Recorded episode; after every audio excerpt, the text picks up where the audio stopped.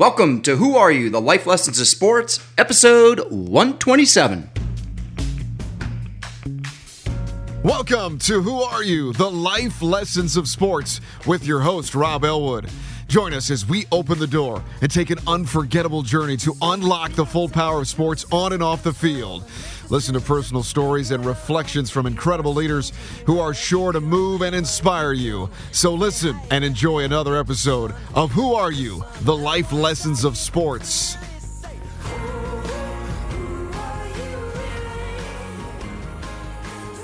No, and it was something I, I, had to push through it for a while. And what I did is I built the muscles up in my back to support the injured discs. And there was actually a quote that helped me get through it, and it was by General George S. Patton that says, Success is how high you bounce after you hit rock bottom. And so every day I'd go to the gym and I'd be in this excruciating pain trying to build up the muscles in my back. And I'd take a super ball with me and I'd bounce the super ball as this visual reminder to remind me that success is how high you bounce after you hit rock bottom. And it was something that helped me build up that hard shell because I realized I could either be a cotton ball and just bounce and splat out at the bottom, or I could be like the super ball and find a way to bounce back. Okay, Who Are You Nation? I am extremely honored to introduce our special guest today, Nikki Stone. Nikki, are you ready to put your game face on and join our team? I will try my best. Oh, you're going to do great. Well, thanks for coming on. So, Nikki, please take a moment, introduce yourself, and let Who Are You Nation know what you're up to these days. Okay, well, I think these days I now wear three hats. Um, after retiring from sports, I went and got a sports psychology degree. Um, and I am now working as a motivational speaker um, to help clients and businesses. And I also have started a web show that um, is sports related and um, helps get after the mind of a champion, mm-hmm. Um, similar to what you are doing. And lastly, I'm a mom, and that's probably my favorite job. Yeah, there we go. Exactly. Just had our f- last guest on there said the same thing. loves loves his three boy, two boys and one girl. So wow, web. So a webinar. What can you explain that uh, for a minute? I'm very curious about that.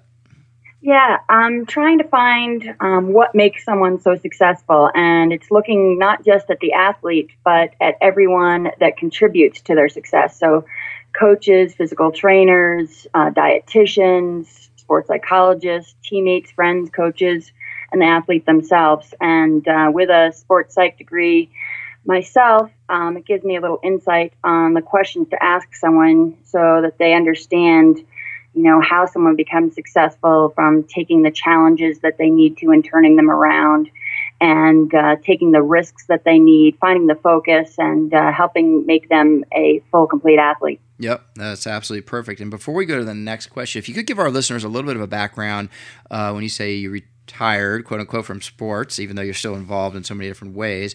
Uh, what what was uh, sort of your last journey, your last couple years before you retired? What were you doing? Well, um, I had a spinal injury um, two years before I won the Olympic Games, and 10 doctors told me I would never ski again. And so that last Olympics was incredibly hard to come back to because I didn't have spinal surgery. Mm. So to be able to go and compete and withstand a lot of the pain, I knew that that would likely be my last games. Um, and that was in 1998 in Nagano, Japan. Um, luckily, I brought home gold. Yeah. and that helped with the retirement process. Um, I, would, I would have loved to compete in Salt Lake City in the 2002 Olympics um, because it's virtually my backyard. Um, but I knew that I was just going to be doing more damage to my back and to my spine, and uh, I wanted to be walking by the time I was 50. Yep. So I decided it was time to hand, hang up the skis and find ways to motivate other people in their business and life. Yep. And I'm going to ask you a couple follow up questions later. But to your point, now that you have children, you've made that transition, and the children are the most important of your life, it's always good to be able to walk around and spend time with them. So uh, that gold medal symbolizes so much, I can tell, but walking away never easy, but probably the right choice if I'm hearing you correctly. Right. Yeah. No. Most definitely. I actually. Um, in order to graduate for, with honors um, at Union College, I had to write a thesis, and I wrote my thesis on elite female athletes' retirement from sports. Interesting. So I thought I had it all figured out. and uh, that it would be an easy transition for me. And it really still took me about two years um, because it's such a part of your life. You know, when you're an athlete, it's your whole social circle, yep. and to to have to give that up. Um, you know, and find something that excited me as much as Aerials did. You know, it took a while, and luckily I found speaking, and uh, you know, the kids certainly uh, add a whole new element to that as well. you got your your own aerials going on within the house now. exactly, exactly. More than you know. yeah. Oh, I I could guess. I could guess. Uh, well, thanks for sharing that. We're going to come back to some of those things in a minute. But to officially put your game face on, Nikki, do you mind providing us with an inspirational or motivational quote and how it's applied to you and your journey so far? Um, sure. I think um, the quote that I use all the time. It actually is the bottom of all my emails is life is it, life is not measured by the number of breaths we take, but the moments that take our breath away. Hmm. And um, it's an anonymous quote, um, so I'm not sure who wrote it, but um, it's something that's always led me in my life. You know, it's it's not trying to do the most things, but the most impactful things. And you know, I'm always looking for those moments that um, really are exhilarating or impactful or um, that really bring a lot of joy um, to my life and to make sure that I'm leading my life in an exciting and uh, meaningful way. It's the first time I've heard that quote. Anonymous, perfect, very fitting. So do us a favor now. Take us back into your childhood. I like to start off the whole interview with the journey and where it began. Right around 12 years old, the three buckets, and take whatever or all of them. You're talking about school, we're talking about family, we're talking about just being involved in sports. If you could paint that picture for us, we'd really appreciate it. Sure. I was um, a, a, very strong athlete growing up, and uh, I was always a, a, big competitor. You know, I, I didn't like you know, playing mini golf and losing. Yep. And because of it, none of my family would ever play play any games with me. you know, I remember having the board game out and pretending our cats and dogs were the other pieces because no one wanted to lose to me. Right, right. so it was something that I've always been competitive and I've always been striving for something greater and feeling that I was always meant to do something big. And I was five years old when I told my parents I was going to win the Olympics someday. Hmm. And um, at the time, I thought it was in gymnastics. So I realized that we often have to change the direction we're taking and um, look to different paths, but um, it's it's always still there within us, um, those big dreams. And um, you know, I, I, like when people say follow your your dreams because they know the way. Yeah. Um, and it, it's very true. You know, you have to make sure you're, you're continuing to dream and, and think as a child does because it's something that can really guide you to some special, amazing places. Mm. And uh, so I was um, a gymnast when I was young, and it wasn't until I was 18 that I found aerial skiing. And my family had always taken me skiing. Um, we had a condo in New Hampshire, and so I had the background in skiing recreationally. And the marriage between skiing and gymnastics was the perfect fit for aerial skiing and fell in love with the sport and uh, just took it from there as as a love and a passion. And it's something um, that I always find that passion is is something that that guides me. Yeah. Yeah, no, that's fantastic. So five years old. I mean, I've heard stories of course, about yeah, I want to do this when I grow up, and but five years old to declare that you're going to be basically an Olympic athlete is pretty strong, and that drive I could tell then carried on to your traditional either backyard sports games or, uh, like you said, mini golf. Hey, Man, I, now I've learned something. Not playing mini golf with you, but but do us a favor. Gymnastics, transitioning into skiing and aerials. How do you think one helped the other? I'm a big fan of multi sports, and I'm a big fan of the fact that everything that we do in one sport can contribute over to another. So, did you feel like that was the case? And if so, what what was it? What was it about gymnastics that helped? Um, there, there were a number of things, and um, it's it's something that I believe in too. You know, with my kids being five and two now, um, I really think it's important to not specialize too early. Um, there's so many people that think, oh, I've got to get my kid in that baseball team when he's five years old, or um, you know that soccer team, and make sure he's doing it 24 seven. And I really think it's important to try a number of things and to find your passion because you never know where it can lead you. You know, if I, I wasn't a skier uh, when I was 18, I, I certainly wouldn't be doing aerials because the gymnastics is great for a number of things, but you do have to have that skiing ability to be able to ski down a 45 degree hill after you're coming from 50 feet in the air. So I, I really strongly believe in taking each of the elements um, from the sports that you've done in the back, and um, it really helps develop um, the fuller athlete.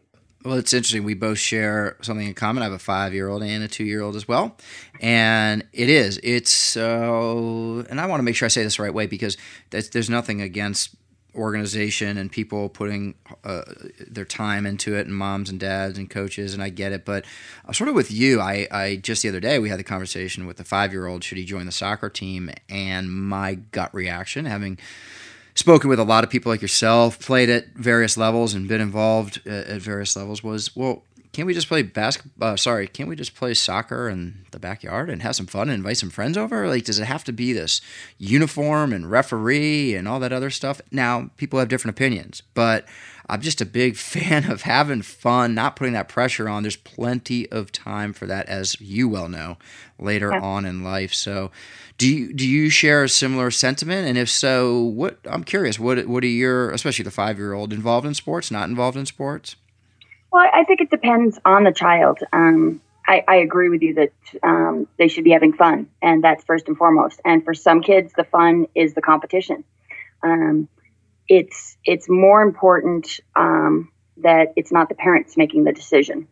It's um, what the child wants to do. And um, I I had someone once say to me, you know, it's it's it's really hard to find that balance between being a supportive parent and being a pushy parent. Mm. And uh, I realized that it's hard being an athlete to then come and be a parent um, to an athlete. And uh, um, the best advice I was given is to say, you know what, I love watching you compete, or I love watching you train. Um, I love watching you do your sport instead of saying, you know, why aren't you doing this, or could you do this more? You know, so the biggest thing is to show them that you're there for them, but not be that coach, um, and to make sure that they know you're happy whether they win, lose, um, or come somewhere in the middle. Yeah, no, it's you're completely right. Completely right. Who are you, nation? Hope you're listening here. It's uh, really good advice. My five year old the other day just went to Taekwondo, wanted nothing to do with it, and you know what? That's okay. Uh, we said, "Do you want to go home or you want to watch?"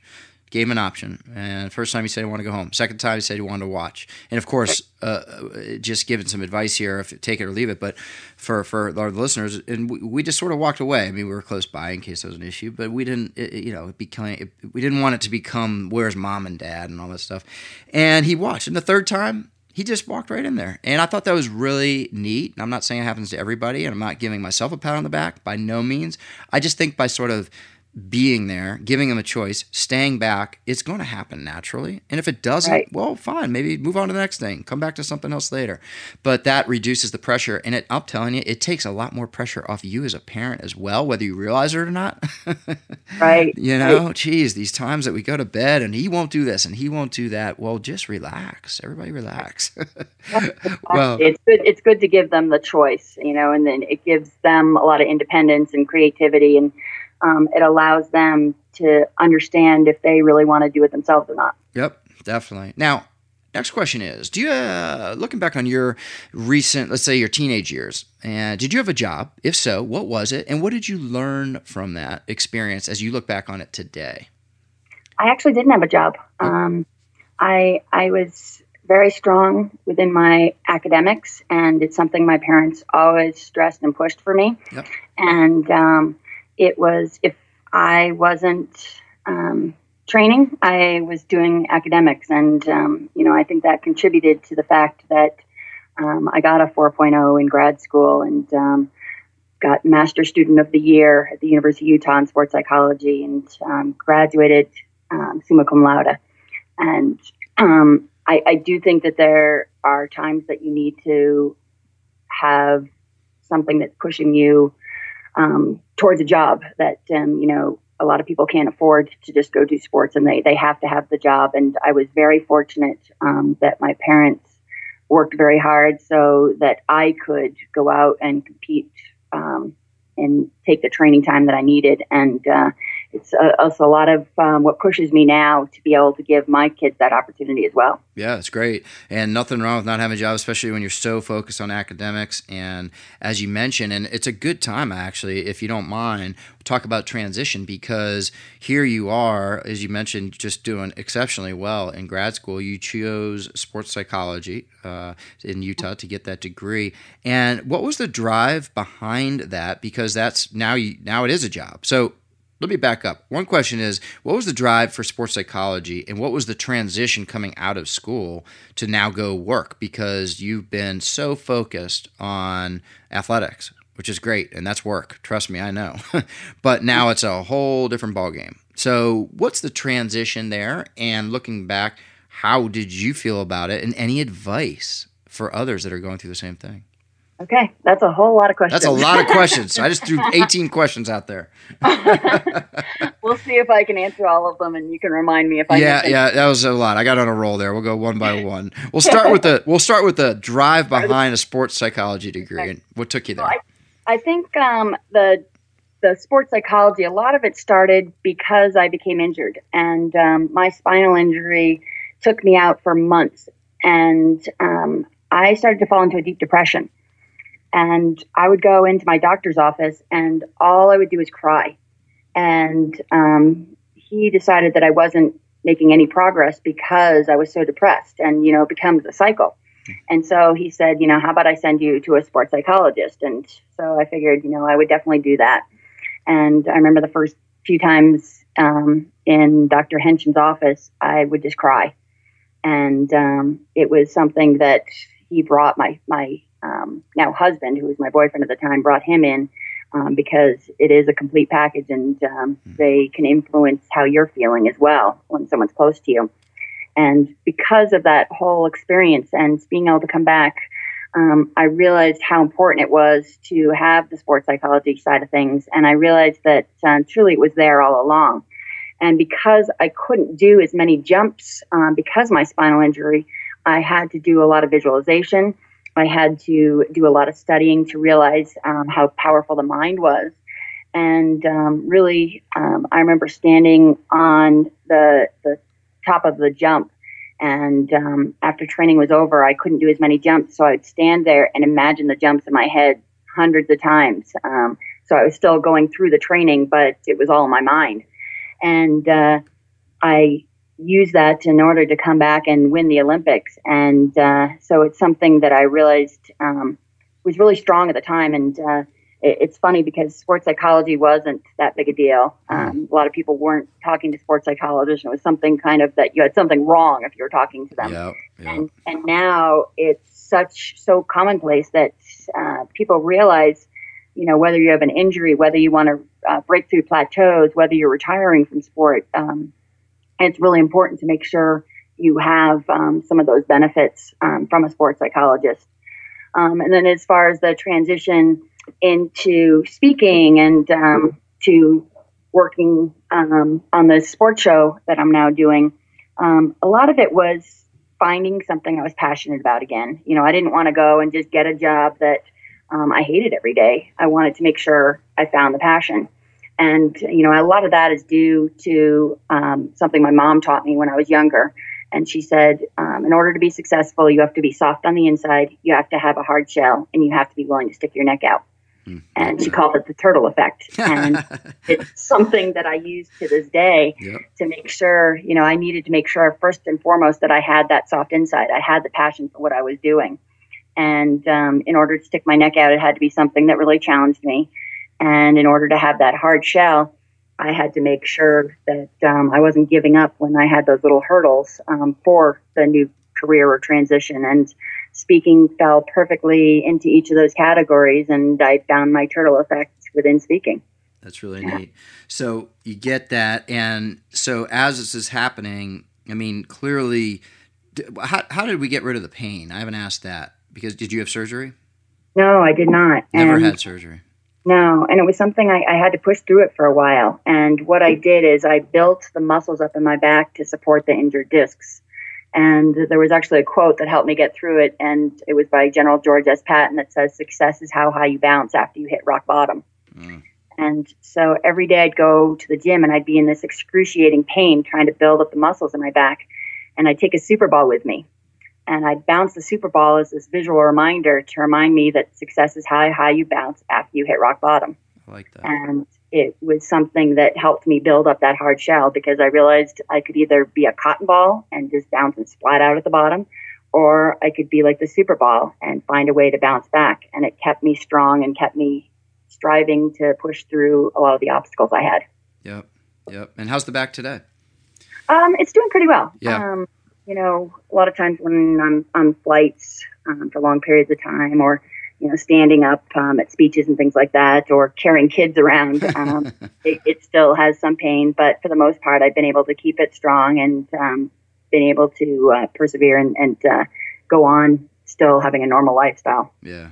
Yeah, I can understand. So the I'm, I'm going to continue with the transition for a second because it's so important. It's a common theme on this show where we have athletes and they have had to go through this transition, and for some it's very, very, very difficult, and others uh, they have it in their mind that it's going to happen, and they start to formulate a plan and, and expect it. Do you know which boat you fell into? Um, sorry, can you repeat the question? Sure, absolutely no problem. So we've had different. Uh, I'd say we'd have two different responses to athletes that have been in the position, whether it's at a high level collegiate or uh, professional athletes that have played for a while and competed.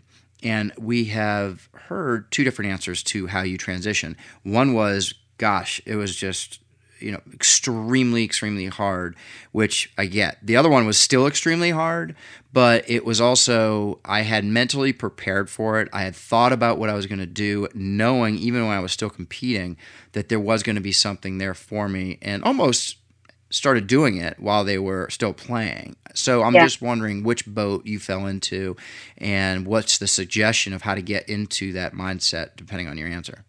Yeah you know, it, it's funny you say that because that's what the results I found in the thesis I had done on elite female athletes retirement from sports is found that if they had a new focus early, um, that the transition was a lot easier. Yeah. And um, I, I, thought I had a new focus, um, but I realized it, it, wasn't something that I loved.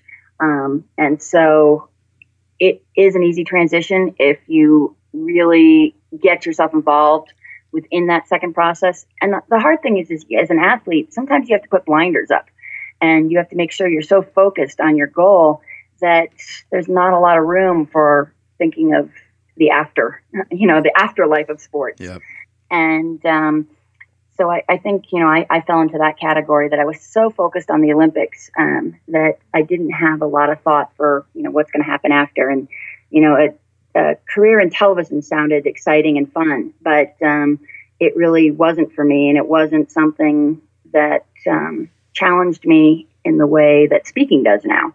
And so, if, if people can find the interest that's really going to drive them, it's important. Um, but at the same time, I can understand from personal experience that if you're so um, focused on the goal, that um, you really have to make sure that you see that through or you're going to forever for the rest of your life be regretting that you didn't put everything into it. Yeah, so true. And it is such a fine line. We had Sandy Alomar on the show here a couple weeks ago. He was a 19 year or no 14 year ball player in Major League Baseball, and uh, similar topic, a conversation. Now I realize they're completely different sports, but uh, during that season, he would take every opportunity he could to go speak out in the community, visit hospitals, and basically prepare himself to feel very comfortable outside of the game and interacting and understanding what was around him, which helped him transition. And and so everybody has their own rhythm and their own spirit, and of course, we all know what it takes inside for us to excel to get that gold. Right? There's only one of them in that sport in that four year oh. period,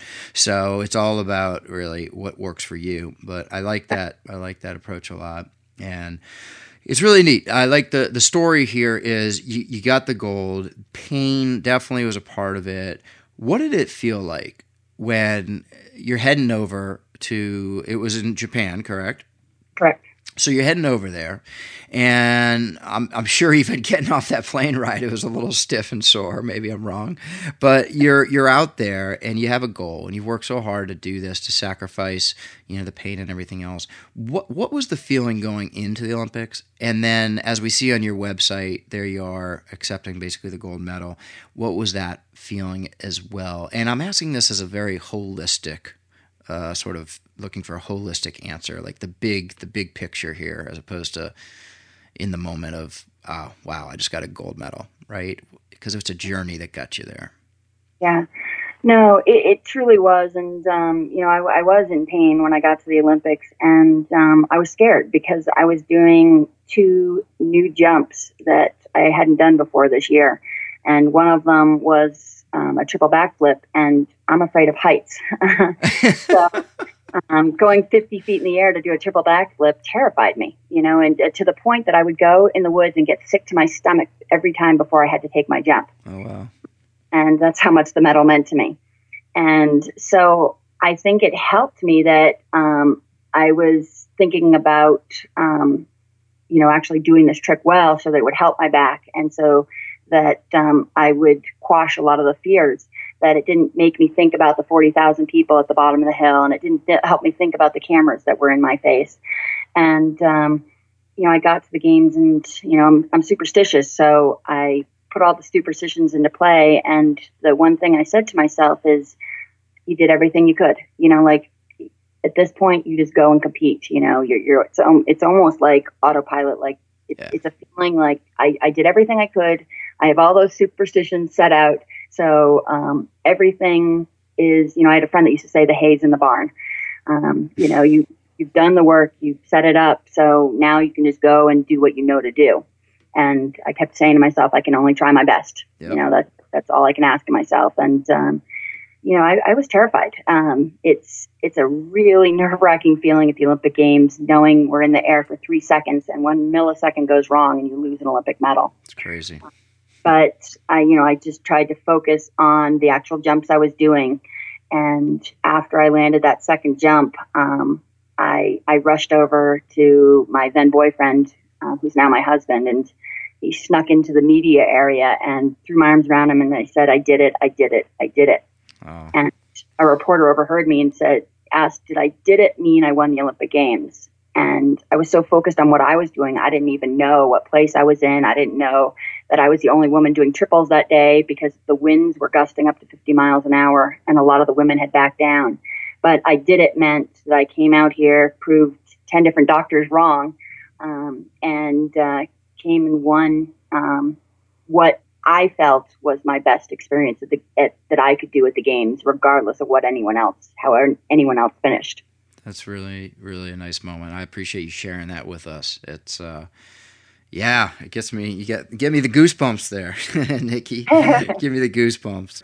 And did you feel? Did you feel good walking away? I mean, it's never it's never great, but did you feel good? Like you gave it your all? Um, not only good. I always say that I wish I could bottle that feeling because I'd be the richest girl in the world. Yeah.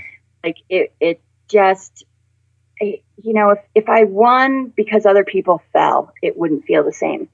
Um, I had put so much into working towards that moment there. Um, and it was not until I stood on the podium and heard my national anthem play and have the medal placed around my neck and to see that flag raising for the United States and know you know, this is what it's all about is this moment standing right here. Um, this is what all the sacrifices were for. This is what all the tears were for. This is what all the pain was for. Um, it's all the sweat was for, was for this moment standing here listening to my country's national anthem playing for me. Mm. It's a special moment, special moment. And for all those out there, I know you'll give it to us at the end, but you got to check out the websites. Got a couple websites for you, and one shows, I believe, your winning jump, correct? Yep, yep. They yep. show my jump from the Olympics. Um, I think both CBS and TNT had had uh, different videos from the Olympics, and uh, yeah, it's it's uh, nikkistone.com, n i k k i s t o n e.com. Mm-hmm. Um, mm-hmm. Yeah, feel, feel free to check it out. Yeah, and I'd love everybody to check it out and check it out with this story in mind, which is it was more than just getting up in the air and landing and all that good stuff. It was all about that journey, and, and here we are today. So that's uh, while it's only three seconds, that's a lot of three seconds to then reflect is, back on a on a on a life. right, and that's it's I actually have turned and written a book called When Turtles Fly. Yes, um, yes. Turtle philosophy my mom taught me and the book is Secrets of Successful People Who Know How to Stick Their Necks Out. And I have people like Tommy Hilfiger and Shaun White and Lindsey Vonn and Steve Young and Dr. Stephen Covey, uh, Prince Albert of Monaco that have all shared stories um, about their turtle effect and finding that soft inside and that hard shell and uh, finding those strong moments. And they're amazing stories, absolutely amazing stories. And I can still read them again to this day and um, blown away by you know how these people found success. Well, Who Are You Nation? I can assure you, and I don't say this often. I am. This book is being purchased. I'm looking at it right now. First of all, incredible website. Really like the way you did that. Oh yeah, it's pretty yeah. cool at the bottom there. So at least check it out for that. But you're right. You have some incredible people here, and love the imagery on the front page of the title of the of the book. And it's just uh, neat, and the whole point is going back to your mom too. It means it's a special. It's very special. Yeah. yeah. Not only does it go back to my mom, um, 25% of the book's proceeds go to the American Cancer Society, and a lot of that was spurred on because my mom overcame cancer, um, had breast cancer that was, that was really um, something severe, and uh, my father actually went through cancer as well. Oh wow! And so, because um, of the support that they were given, I want to be able to give back to the American Cancer Society. So that's why I gave 25% of the proceeds back. You're very kind, very kind, and such a worthwhile cause. As we've all been touched by oh, that oh, yeah. disease in so many different ways. Well, I'll tell you, this book is great, and definitely, I'm definitely on it. Who are you, nation? So check it out. Check it out, whenturtlesfly.com. So we're going to head into our favorite part of the show here, and I appreciate your time, but overtime. I'm going to go into overtime and learn a little bit more about who you are, a little, little pop culture, a little, uh, I guess I should say habits in a good way, but we'll start off with the habits. Healthy habit Either you do by yourself, with your kids, with your husband, something that you do on a monthly or weekly or daily basis, just something that you really adhere to to make yourself a healthier and better person. Could you share that with us? Um, sure. It's you know for me, um, it's it's staying strong and healthy is always important. Um, you know, I try to do workouts every day um, to eat fairly healthy. You know, and, and to the point where um, I remember my both of my kids when they were about one they used to pretend to put the headphones or they put the headphones on and stand in the tread, treadmill and you know trying to jog there because um, it's something they saw mommy doing I and love it. I love it. I remember when I was writing my book, um, my daughter was uh, one years old, and the only way she would sleep is with motion. And so I had her in a backpack on my back as I was had my computer on the elliptical runner, and I was doing a workout. And so, you know, people say, "Oh, I don't have time to get a workout in." I'm, I'm I sit there and call them on it because, you know, you can always multitask and find a way to get it in. Um, so it's something I've always pushed. And and the last thing I say that I do every day is I try to do something that scares me every day. Oh wow! Um, and to be able to take that risk to stick my neck out and uh, try something new, um, whether it is within the sports world or or outside of it as well. Yeah, well, those are great. I love the the baby in the back there. That's uh, adds a whole new element to the workout. And, oh yeah, uh, oh yeah. It's good stuff. You need to start showing up at local gyms doing that. I think that'd be really cool. uh, and then uh, the so something that scares you every day. Can you give me an example of that? Um, gosh, let's, let's think. Um, I'm trying to think of what I did yesterday um, that scared me um, or or I, I share with my kids, you know, Sure. to try to do something Sure. that scares them. And um, you know, my my daughter is is a little nervous talking um, to adults, and so I give her a challenge in the morning is to go up and and introduce herself to one adult um, that is something that scares her. Or um, you know, if I go help my little kid at the at the gym, an open gym, you know, uh, I'll try to do one thing that I used to do um, within gymnastics that scares me now to think of. Oh. Um, you know, I'll just try um, something new that um, gets my heart beating. You know, it's something that uh, just gives me that little bit of challenge again. Cool. Very, very cool. All right. How about a favorite sports movie? Um, Miracle, the Miracle. Yep. ice hockey movie. Um, I actually know a lot of those guys. Uh, Mike Eruzione and Jack O'Callahan are good friends of mine. Really? Yep. Very and cool. uh, it's it inspires me all over again, and the importance of teamwork and uh, you know having a team that's there to support you. Yeah, most most definitely. And there's a book out, and I'm tip of my tongue. Sorry, a movie out. Uh, Crash Reel. Have you heard of Crash Reel? Yeah, yep, Yeah. I Okay. have. Yeah, I was just wondering if that was on your uh, on your agenda there. That's uh, what a, what an interesting. I know you had interviewed Shaun White and got the chance to watch that live with. Uh, now I'm spacing on his name, Kevin Pearce. Yes, Okay. Kevin Pearce. Anyway, it was really neat, really neat movie. But Miracle, fantastic, fantastic. And thanks for sharing that. Now, how about a book? You have your own book. I get it. This is great. We are definitely going to check this one out. But a book that you've read recently, or even a children's book that you like reading with your kids, something that just means a lot to you.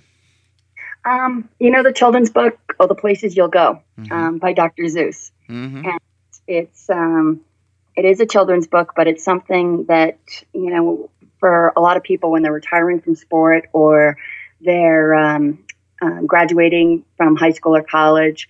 Um, it's if you sit and you read it again, um, it's it's powerful. You know, there there was something to it that um, gives you that little bit of inspiration, but it, it also puts a smile on your face. You know, it's it's you, you feel like you know what everything is possible, and um, that's that's one thing that I've always driven home um, with my family is everything is possible. You know, so you got to find a way to make that work. Really neat, really neat, especially to uh, to share that with your children. I think is great. All right, favorite charity that you support, or one that you'd like to acknowledge on this show? Um, I'd say the American Cancer Society. Um, having both my parents with cancer and giving 25% of my proceeds for my book, Yep. um, it's something that's touched my family, and um, I know touches so many families. And I want to make sure that um, they're continuing to find cures. Great, great. We will have that down, and so so important. Now, I can't believe I skipped over this question because it's the most important one and the one that your children are absolutely going to love. Nikki, I just handed you a baseball bat. I put you in a baseball uniform, major league, and you are heading up to the plate to face a pitcher. As we know these days, there's a walk-up song for every single player. What does your walk-up song get you in the proper mindset? Um, well, it's funny because I used to have um, a a mix that I would listen to before the Olympics. So I, I kind of blocked out a lot of things, and I'd I'd have that mix. Um, and uh, I, I'm trying to think of some of the songs that I had on there at the time. You know, to be on, honest, um, nowadays it would probably just be songs that I sing in the car with my kids dancing Sure. you know, whether it be dynamite or starships, you know, it's something that's, you know, got a fast, fun beat and we completely rock out in the car and uh, I don't care who's looking or seeing me. Um, I'm having fun with my kids. That's cool. Well, yeah, pull up aside the, the stone car and vehicle, and you might see a show, right? Yep. That's, that's really neat. Really neat. And if you had the microphone right now and I handed it to you, who's the first person you would invite to be on the show? Now, you've done a lot of interviews yourself, so the life lessons of sports, who would it be to have on the show? Oh, gosh, one person? Yeah, I know that's hard, especially since I know you've interviewed a lot. Yeah. I should say the first person. Can it be historical that someone's Of course. Of course. Okay. Yeah. I I think I'd say Muhammad Ali back when he um, could speak um, a little more. Though you know, I, I met him once, and um, the one thing he did say to me is, "Do you have your goals in your pocket?"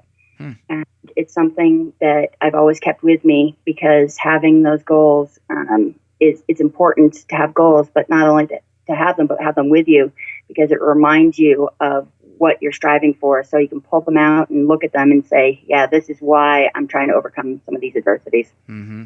Gosh, wasn't he great with those one-liners? That's amazing. Amazing. Goals in your pocket. Good stuff. Well, how can we connect with you? I know you mentioned it once here with a couple websites, but I just want to make sure we cover the gamut here. What's the best Um, way to connect with you, Nikki? Um, yeah, through my website, um, uh, nikkistone.com. Okay. And um, if people are interested in the book, they can go to whenturtlesfly.com. Um, I also have um, on Huffington Post, they can search me and go and uh, see um, some of the articles that I've written on Huffington Post. And uh, I have a Facebook fan page with When Turtles Fly, and um, on Twitter, Nikki Stone Gold, if anyone wants to follow that as well, yep. and LinkedIn. So um, please reach out. Definitely. We will we will definitely do that and greatly appreciate your time. Well, I do have one last question for you, but before I do, I want to say it's been an honor and privilege to have you on today. What a story. Really took us through the whole journey there and ending up with what you said is the most important, your children and having the ability now to, to give back to them and watch them grow up. And I'm sure, especially with you guys rocking out in the car, it's going to be a fun it's going to be a fun ride. I could already tell. So, I know you've been on a lot of teams, but I'm going to officially welcome you to Who Are You? The Life Lessons of sports team as you've officially inducted onto our team forever. You are never getting off this team. So thanks for coming on, Nikki. Really appreciate it. Pleasure, of course. Now, I did say I have one last question. As our listeners know, we go behind the scenes, exclusive part of our show, a story that you could share with us, meaningful for you, that's not told a lot, but you're comfortable sharing it with us. What would that be, Nikki?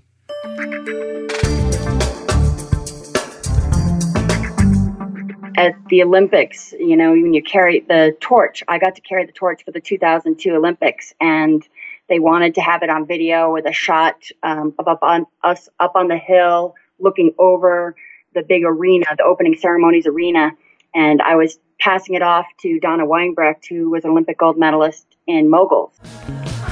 Who are you, Nation? Our guest is ready to go inside the locker room. Are you? Gain exclusive access to the story as well as those from all of our guests. Visit whoareyousports.com where there is a page dedicated especially for all of our listeners at Who Are You Nation.